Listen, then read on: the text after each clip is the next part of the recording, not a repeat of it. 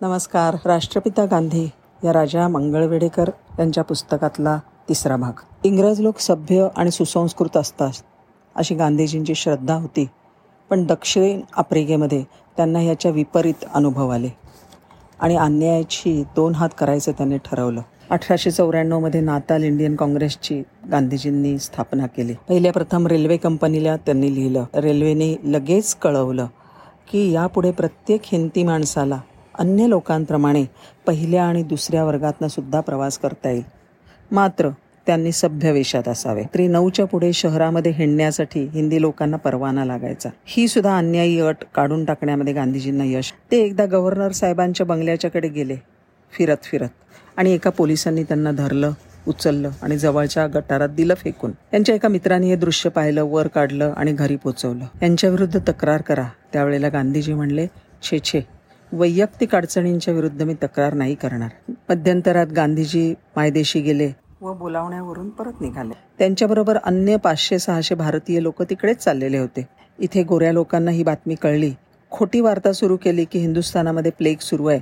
तेव्हा ह्या लोकांना बंदरामध्ये उतरायला बिलकुल देऊ नये. तीन आठवडे दरबानच्या बंदरामध्ये समुद्रात ती बोट उभी करायला लावली. गोऱ्या लोकांनी गांधीजींना धमकी दिली. पाय ठेवलात बंदरात तर समुद्रात फेकून देऊ एकेकाला. आणि लोकांना ते दिसले. अरे गांधी आला रे गांधी. हाणा. दगड मारा. उचला. गांधीजींवर दगडांचा वर्षाव सुरू झाला. एका मोठ्या माणसाने गांधीजींना मारायला सुरुवात केली. दांडग्या माणसाने गांधीजींच्या डोक्यावरचा साफा चिखलामध्ये फेकून दिला.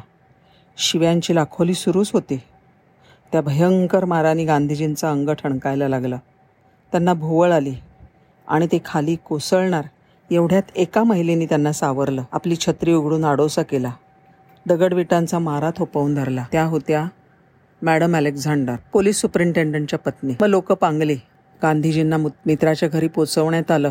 पण तिथे गोरे लोक समोर बसलेलेच होते. पोलीस सुपरिंटेंडंटनी ठरवलं की यांना वाचवायचं. त्यांना घरामध्ये त्यांना पोलीस ठाण्यामध्ये पोलिसाचा वेश धारण करून चळण्याची विनंती केली. गाडी तयार ठेवली होती. गांधीजींना कळलं की आपण जर आता गेलो नाही तर हे लोक मित्राचं घर जाळून टाकतील. आणि वेश बदलून ते तिथून निसटले. या घटनेविषयी एका पत्रकाराला गांधीजींनी सांगितलं की हे युरोपियन लोकांचा काहीतरी गैरसमज झाला आहे माझ्याबरोबर आलेले लोक कित्येक दिवसापासून इथे झालेले स्थानिक व्यापारी आहेत. सुट्टीमध्ये मायदेशी जाऊन ते परतलेत. आफ्रिकेवर हल्ल्या करण्यासाठी कोणीच आलेलं नाही. आणि वृत्तपत्रामध्ये हा खुलासा वाचल्यानंतर बऱ्याच समजदार गोऱ्यांनी आपली आपली सूज चूक समजून आली. आणि सरन्यायाधीशांनी सुद्धा गांधीजींना बोलावून सांगितलं की आपण फिर्याद द्यावी. मी यथोचित न्यायासाठी खटपट करेन. गांधीजी म्हणाले या जिव्हाळ्याबद्दल धन्यवाद पण मला कोणाविरुद्ध काही करायचं नाही.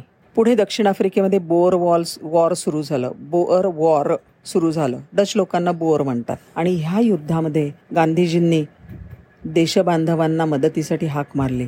रणांगणावरच्या जखमी सैनिकांसाठी एक शुश्रूषा पथक त्यांनी उभारलं. बाराशे भारतीय या पथकामध्ये सामील झाले आणि त्यांनी ब्रिटिश सरकारला दाखवून दिलं की हिंदी लोक हे निर्भय शूर आणि स्वामिनिष्ठ आहेत. ते पुन्हा हिंदुस्थानाकडे परतले. गांधीजी निघा निघाले आणि त्यांना अनेकांनी सोन्या चांदीच्या भारी रत्नांच्या आणि महागड्या वस्तू भेट दिल्या. पण गांधीजींनी त्यातलं फक्त प्रेम स्वीकारलं आणि मौलिक वस्तू तिकडेच हिंदी बांधवांच्या कामासाठी कल्याणकारी कामासाठी ठेवून ते परतले. त्यांचं मत होतं की सार्वजनिक कार्यकर्त्याने देणग्यांचा स्वतःसाठी कधीच स्वीकार करू नये. गांधीजी हिंदुस्थानात आले आणि त्यावेळेला इथल्या क्षितिजावर चैतन्यपूर्ण घ घडामोडी घडत होत्या. नामदार गोपाळकृष्ण गोखले लोकमान्य टिळक फिरोजशाह मेथा हे सगळे राष्ट्राची धुरा वाहत होते. कलकत्ता काँग्रेसमध्ये गांधीजींनी सफाई पथकामध्ये भाग घेतला. परत आफ्रिकेतल्या मित्रांची हाक आली. जोहान्सबर्ग इथल्या हिंदी लोकांची वस्ती म्हणजे दुर्गंधीचं आगर होतं. तिथे रोगराईने मूळ धरलं होतं. आणि गोऱ्यांची नगरपालिका तिथल्या स्वच्छतेकडे लक्ष देत नव्हती. आपले प्रश्न जाहीरपणे चर्च चर्चा होण्यासाठी आणि आंदोलन प्रभावी होण्यासाठी गांधीजींनी इंडियन ओपि ओपिनियन नावाचं साप्ताहिक सुरू केलं. त्याच्यामधनं ते लोकांची हितगूज करायला लागले. खोटी स्तुती किंवा अतिशयोक्ती यांना अतिशय तट अतिशय तिटकारा गांधीजींना होता. गांधीजींवरती फार मोठा प्रभाव पडला तो टॉलस्टॉयचा. गांधीजींना क्रांतिकारक जीवनदृश जीवनदृष्टी देणारी दुसरी व्यक्ती म्हणजे रस्किन. रस्किनचे अंटू धिस लास्ट हे पुस्तक त्यांच्या वाचनात आलं आणि गांधीजींना अंत्योदयाचे तत्त्वज्ञान गवसलं. ह्याच वेळेला त्यांनी ब्रह्मचर्याचं व्रत घेतलं. ब्रह्मचर्य म्हणजे अखंड सावधानता. असं ते असं ते म्हणत होतं. गांधीजींचं जीवन म्हणजे एक प्रयोगशाळाच होती. त्यांना निसर्गोपो निसर्गोपचाराचं महत्त्व पटलं. त्यांचा मुलगा कितीही आजारी झाला तरीही सुद्धा ते निसर्गोपचार सोडून दुसरा कोणताही उपचार स्वीकारत नसत गांधीजी नुसते विचारवंत नव्हते तर आचारशील सुद्धा होत. कस्तुरबांनी गांधीजींचा या असल्या अभिनव प्रयोगात सतत निष्ठेने त्यांना साथ दिली.